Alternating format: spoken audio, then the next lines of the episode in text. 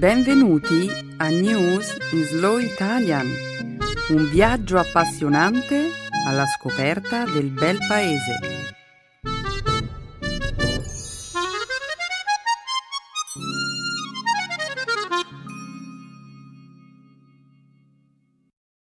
Oggi è giovedì 3 dicembre 2015.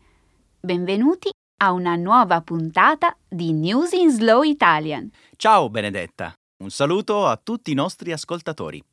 Nella prima parte del nostro programma, oggi parleremo dell'edizione 2015 della Conferenza delle Nazioni Unite sui cambiamenti climatici, che si sta svolgendo in questi giorni a Parigi. In seguito commenteremo una recente decisione del Giappone che ha annunciato di voler riprendere il suo programma di caccia alle balene nell'Antartico, ignorando così una precedente sentenza della Corte Internazionale di Giustizia. Parleremo poi dell'azienda di commercio elettronico Amazon, che ha presentato il suo nuovo programma di consegne Prime Air. E concluderemo infine questo primo segmento del programma con una notizia che riguarda la capitale francese, dove ben 600 opere d'arte satiriche hanno fatto la loro comparsa negli spazi normalmente dedicati alla pubblicità, criticando la natura ipocrita di molti tra gli sponsor di questa 21ª conferenza delle parti. Io ho visto i poster di cui parli. Devo ammettere che sono davvero esilaranti. E poi è impossibile non notarli. Hanno letteralmente invaso Parigi. Sì, e sono anche molto originali. Ora però continuiamo a presentare la puntata di oggi.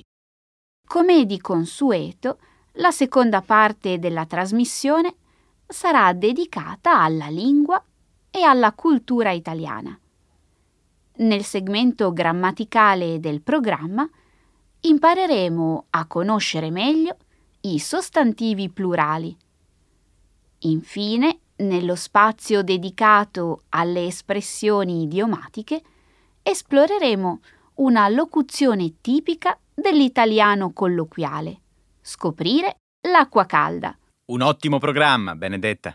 Bene, Emanuele, se tu sei pronto, possiamo cominciare. In alto il sipario!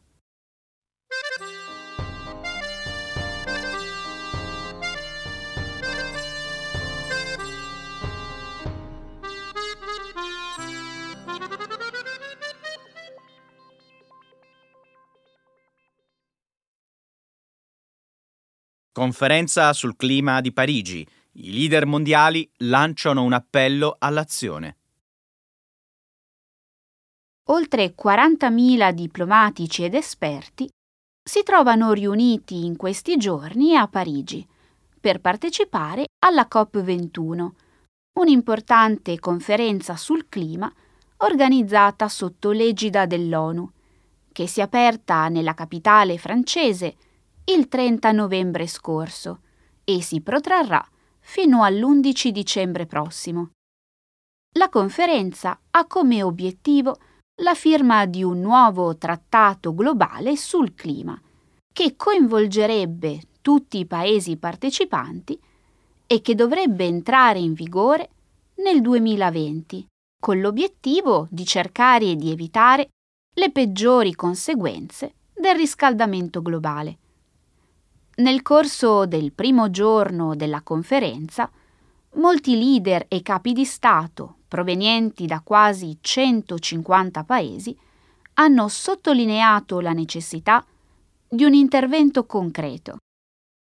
Il primo ministro indiano, Narendra Modi, una figura di spicco nella conferenza, ha presentato, insieme al presidente francese François Hollande, un programma di collaborazione tra 121 paesi per lo sfruttamento dell'energia solare.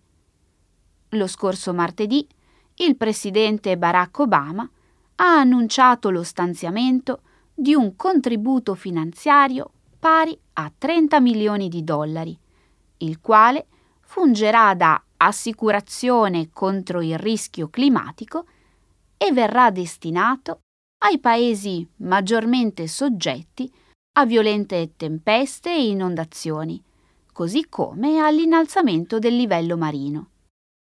Il principe di Galles si è unito al coro dei leader ambientalisti e ha sottolineato la necessità di un intervento in difesa delle foreste del pianeta, che, come sappiamo, svolgono un ruolo essenziale nella mitigazione degli effetti del cambiamento climatico. Nel frattempo, i milionari Bill Gates e Mark Zuckerberg hanno annunciato il lancio della Breakthrough Energy Coalition, un progetto multimilionario che si propone di finanziare le nuove tecnologie energetiche pulite. Io credo che non ci siano mai stati tanti leader mondiali riuniti sotto lo stesso tetto come in questo momento a Parigi. Benedetta, alcuni di loro vorrebbero davvero vedere dei cambiamenti concreti. Sì, e naturalmente si tratta dei leader dei paesi più vulnerabili del pianeta. Paesi che risentono pesantemente degli effetti del riscaldamento globale, ma che sono tuttavia impotenti, senza l'aiuto e il sostegno dei paesi sviluppati. Sì, ma guarda il lato positivo, Benedetta. Alcuni paesi, come le Filippine, le Kiribati e il Marocco, hanno dimostrato di avere un forte spirito di iniziativa e stanno riempiendo di vergogna i paesi ricchi. Insomma, è davvero arrivato il momento che i paesi sviluppati facciano qualcosa. I leader mondiali, in realtà, avevano già raggiunto un accordo in passato con l'obiettivo di portare il riscaldamento globale entro il 2100 a un livello che sarebbe stato di soli 2 gradi superiore a quello dell'epoca preindustriale. Sì. E ora i paesi meno sviluppati parlano di 1,5 gradi Celsius. Il che è un obiettivo molto più difficile da realizzare. Di fatto, anche il tetto che viene attualmente proposto, 2 gradi centigradi, è considerato da molti come irrealisticamente difficile. Ma non ci sono alternative, Emanuele. Non c'è un piano B.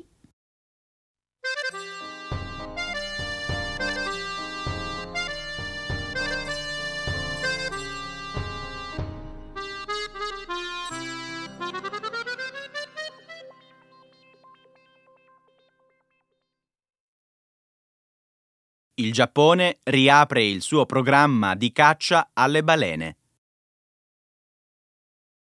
L'Agenzia giapponese per la pesca ha annunciato di voler riprendere il proprio programma di caccia alle balene. Le prime navi baleniere sono salpate lo scorso martedì. Una nave da 8.000 tonnellate e 3 navi arpioni di minori dimensioni hanno lasciato la città di Shimoneseki, nel sud-ovest del paese, in quello che il sindaco locale ha definito un giorno felice. La caccia antartica si protrarrà dagli ultimi giorni di dicembre fino al mese di marzo dell'anno prossimo.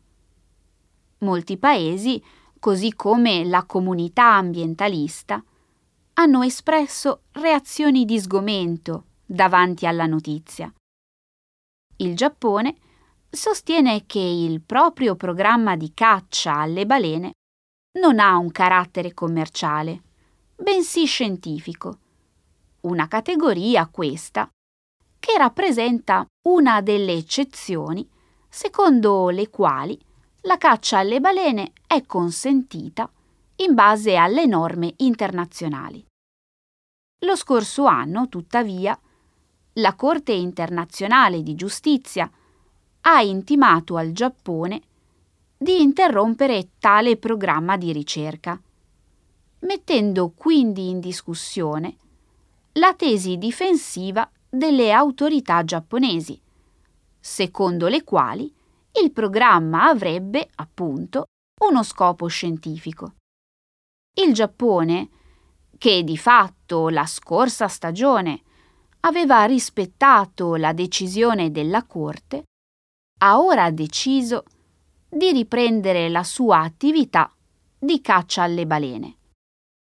Il paese ha comunque espresso la volontà di tenere in considerazione la sentenza. Di conseguenza, il numero massimo di balenottere minori antartiche che potranno essere uccise annualmente a scopo scientifico è stato fissato a 333, una quantità che corrisponde a circa un terzo del numero medio di animali abitualmente cacciati nel corso degli anni precedenti. Di certo non mi piace pensare che nei prossimi 12 anni verranno uccise circa 4.000 balene. Ma, Benedetta, cerchiamo di non essere ipocriti ora. Tu ed io non mangiamo la carne di balena, ma questo non significa che anche tutti gli altri debbano astenersi dal consumarla. Insomma, se le balenottere antartiche non sono una specie in pericolo, io non vedo dove sia il problema. No, davvero? No! Tu ti fai forse dei problemi a mangiare tonno, polli, mucche, agnelli, conigli, cervi? Ok, ho capito quello che vuoi dire, ma Emanuele, il problema qui è un altro. Questo non è un programma dedicato alla ricerca scientifica.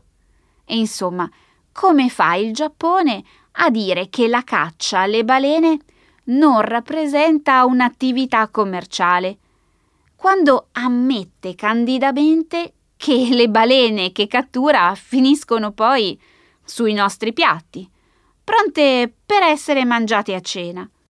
E sai com'è? Il Giappone sostiene che questo non sia altro che il sottoprodotto di una legittima attività di ricerca. Inoltre, il Giappone non è soggetto alla giurisdizione della Corte, e quindi temo che gli ambientalisti non possano fare proprio nulla al riguardo. La svolta in realtà dovrebbe venire dal Giappone stesso. Di fatto, ultimamente, sono sempre meno i giapponesi che consumano carne di balena. E inoltre, questo costoso programma di caccia scientifica è considerato da molti come un'inutile attività e priva di interesse. Insomma, speriamo che la pressione dell'opinione pubblica giapponese possa presto porre fine alla caccia alle balene.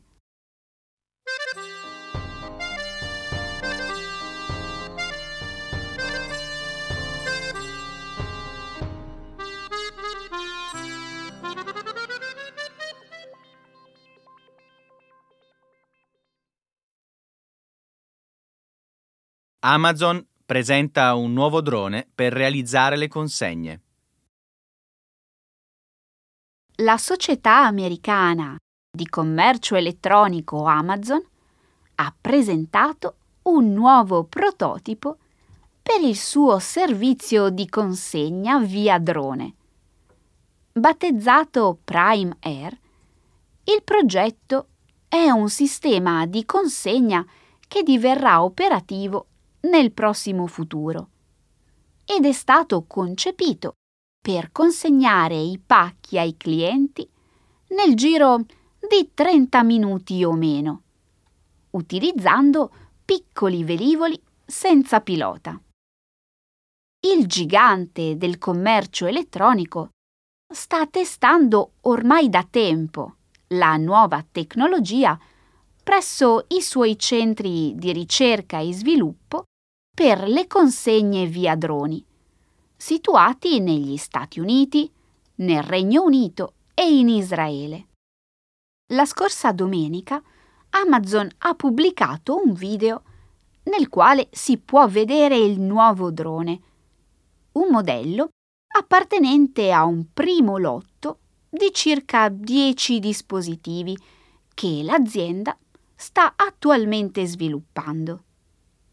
Il drone è dotato di tecnologie anticollisione ed è capace di volare per 24 chilometri raggiungendo un'altezza di circa 122 metri.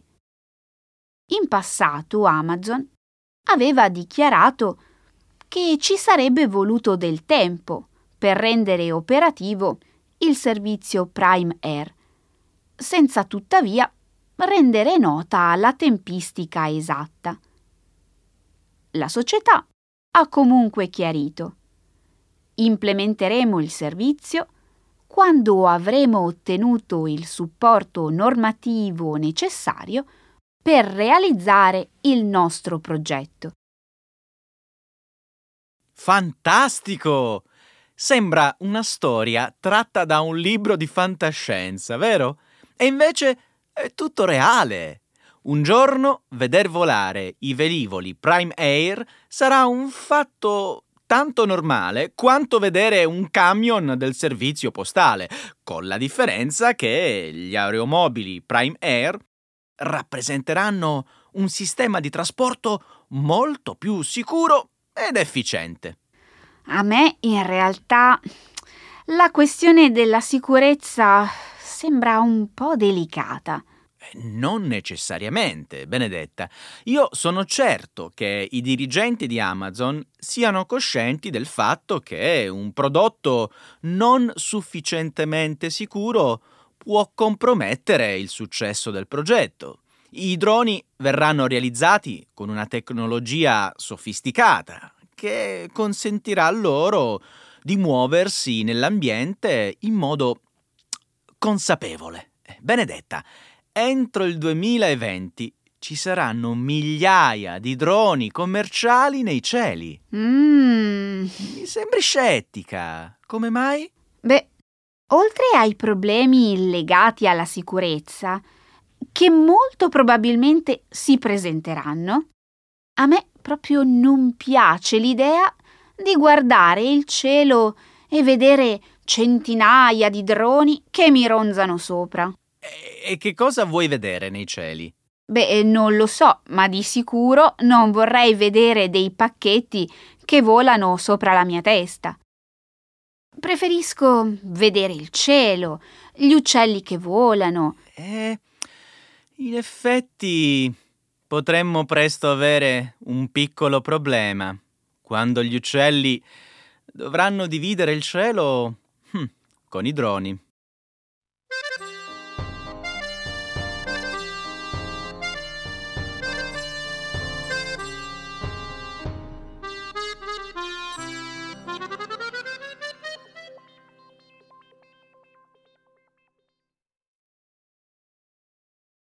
Ecologisti coprono Parigi di annunci pubblicitari fittizi.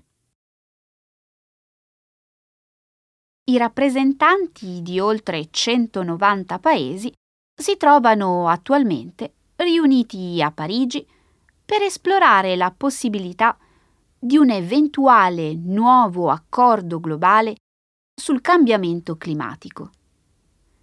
Questa 21ª edizione della Conferenza delle Parti si pone l'obiettivo di ridurre le emissioni di gas serra e neutralizzare la minaccia del surriscaldamento climatico provocato dalle attività umane. Nei giorni che hanno preceduto l'inizio della conferenza, alcuni ambientalisti, appartenenti ad un gruppo britannico chiamato Brandalism, hanno collocato oltre 600 opere d'arte negli spazi abitualmente dedicati ai cartelloni pubblicitari in diverse zone della città di Parigi. Le installazioni artistiche, tutte rigorosamente non autorizzate, prendono di mira alcuni degli sponsor del vertice delle Nazioni Unite.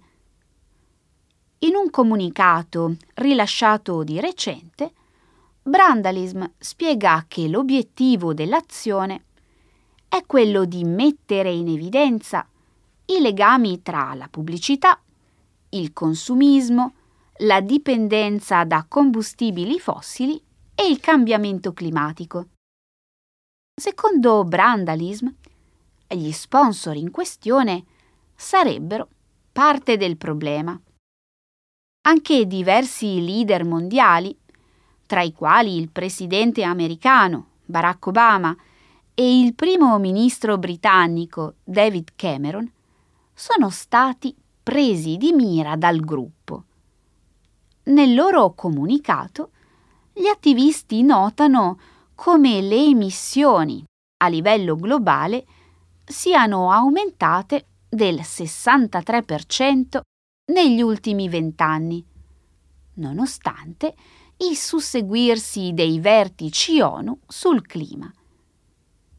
I partecipanti alla conferenza di Parigi avranno tempo fino all'11 dicembre prossimo per raggiungere un accordo conclusivo.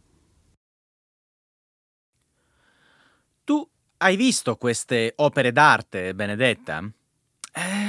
Devo ammettere che, dopo averle guardate, io non sapevo se ridere o essere triste.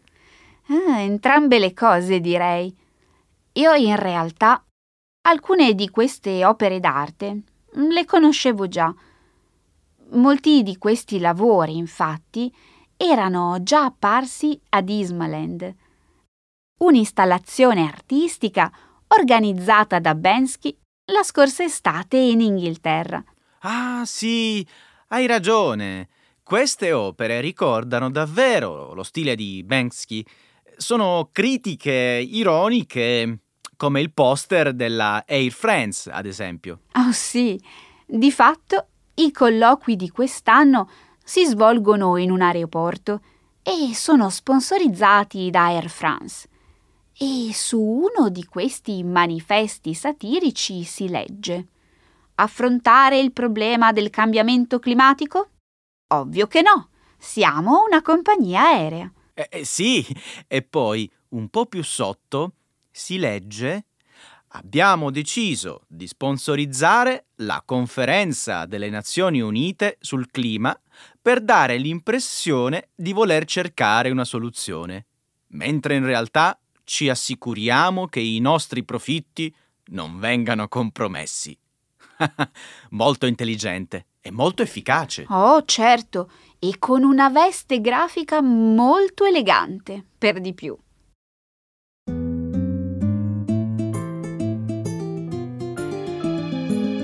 Adesso la grammatica, per capire le regole di una lingua poetica.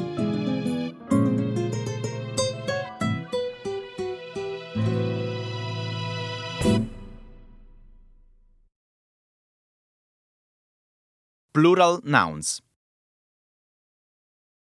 Ho letto una storia molto curiosa qualche giorno fa su due fratelli che negli anni 60 lasciarono l'Italia per realizzare un sogno. Un sogno? Di che genere? Coltivare l'uva in un paese caraibico. Anzi no, mi correggo. Creare in Costa Rica delle viti autoctone. Un'idea alquanto bizzarra. Io non credo che l'uva possa attecchire bene nei terreni tropicali. C'è troppa umidità. È vero. Sicuramente le nostre viti non trovano un ambiente adatto alla crescita in quei luoghi. Tuttavia, esistono anche delle varietà locali. Aspetta un momento. Io mi intendo di enologia e so bene che le viti selvatiche della Costa Rica non possono produrre alcun vino. Su questo hai ragione.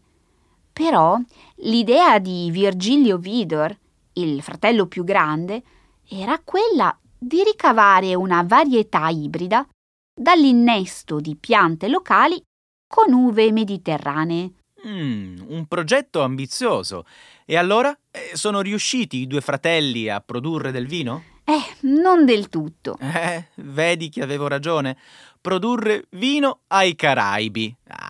Diciamo la verità, è un'utopia. No, ti sbagli. Virgilio ha fondato un centro di viticoltura sperimentale che negli anni 70 ha dato vita ai primi bicchieri di vino caraibico. Davvero? E qual è il nome dell'etichetta? In realtà quel vino non è mai andato in produzione perché una volta venuti a mancare i finanziamenti del governo, il progetto è andato in fumo. Peccato.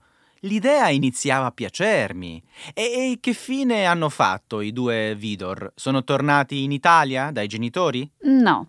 Loro di fatto erano partiti per la Costa Rica insieme ai figli.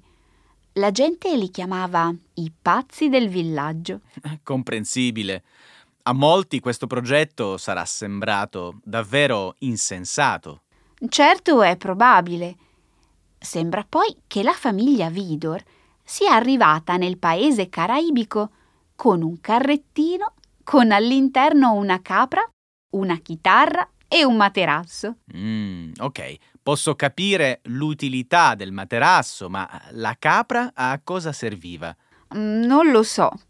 La chitarra però si rivelò davvero utile quando Virgilio e il fratello decisero di vendere frutta fresca ai turisti sulla spiaggia. In che modo? Tutti i clienti che spendevano più di $10 ricevevano in omaggio una canzone italiana. Io mi chiedo, se davvero Virgilio voleva diventare viticoltore, perché non decise di rimanere in Italia? Perché sognava di vivere in un luogo caldo e pacifico e di stare sempre a contatto con la natura. Sei mai stato in Costa Rica? È un posto meraviglioso. Questo non lo metto in dubbio. Ma allora, non era forse preferibile darsi alla produzione del rum? Nel 2007 è nato il Giardino Vitis Vidor, una tenuta a vigneto dedicata alla sperimentazione di vitigni autoctoni. Aspetta, mi vuoi dire che in un prossimo futuro potremmo bere bicchieri di vino della Costa Rica? È possibile. Come si suol dire, chi vivrà vedrà. Anzi, forse sarebbe più appropriato dire chi vivrà berrà.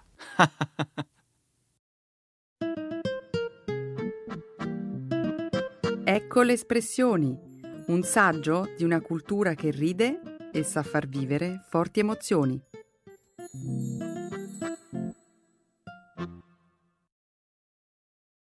Scoprire l'acqua calda. To reinvent the wheel. Oggi parliamo delle università italiane. Che cosa ci sarebbe da dire? Ogni volta che si pubblica la classifica dei migliori atenei del mondo è necessario oltrepassare il 150° posto prima di intravedere un nome familiare. Come fai ad essere così preciso? Perché l'ho letto nel report stilato nel 2015 dalla Jiao Tong University. Hai mai sentito parlare dello Shanghai Ranking? Hai scoperto l'acqua calda. Certo che lo conosco. Adesso però vorrei farti una domanda. Dimmi. Conosci i parametri utilizzati per la realizzazione di tale graduatoria? Qualcuno. Mi sembra che uno di questi tenga conto del numero di ex studenti e professori che hanno ricevuto un premio Nobel. E poi? Ne ricordo anche un altro. Si contano i ricercatori che hanno pubblicato nelle riviste scientifiche. Questo ci porta a una deduzione interessante, ovvero che lo Shanghai Ranking È una classifica accademica orientata principalmente alla ricerca. Brava! Hai scoperto l'acqua calda! Arrivo al nocciolo della questione. Un professore dell'Università di Pavia ha pensato di valutare i vari atenei del mondo usando altri criteri. Sarebbe a dire? Giuseppe De Nicolao, così si chiama il professore pavese, prende in considerazione le risorse finanziarie di cui ogni università dispone e il modo in cui queste vengono utilizzate. Fammi capire, il professore dunque valuta i risultati raggiunti rispetto ai fondi a disposizione? Esatto. De Nicolao, infatti, ha diviso i punteggi della Shanghai Report per i costi di gestione di ogni singolo ateneo. E vuoi conoscere il risultato? Certo. Beh, ciò che è emerso mi ha molto sorpreso. Le nostre università sembrano essere tra le più efficienti al mondo. Che cosa c'è? No, non mi credi? No, sono semplicemente cauto e anche un po' scettico. Lo sai che non ho molta fiducia nel nostro sistema universitario. Ti riporto l'esempio descritto nell'articolo che ho letto, così magari chiarisco meglio il concetto. E fai pure, tanto non credo che tu mi possa far cambiare idea. E dai, ascoltami. Sembrerebbe che l'Università di Harvard spenda per 20.000 giovani quello che l'Italia invece utilizza per finanziare 500.000 di studenti. Hai scoperto l'acqua calda. Stai parlando di una delle università più ricche al mondo. Posso farti una domanda? Certo. Sono spendaccioni i primi e parsimoniosi i secondi? Oppure è ottima l'educazione americana e inadeguata quella italiana? Sei tu ad aver scoperto l'acqua calda. È naturale che abbondanti risorse finanziarie consentono di offrire maggiori servizi e attraggono i più famosi intellettuali del mondo, ma non è questo il punto. Ah no? E allora qual è il punto? Beh, sembra che in rapporto ai soldi spesi le nostre università riescano ad ottenere migliori risultati rispetto a quanto, per esempio, riesca a fare Harvard con gli enormi capitali di cui dispone. Dovrei crederti? Lo sapevi che nel 2012 l'Italia è stata al 9° posto al mondo per il numero di articoli scientifici pubblicati? Senti, non offenderti, ma io continuo a rimanere scettico. Abbi pazienza, sono una persona difficile da convincere.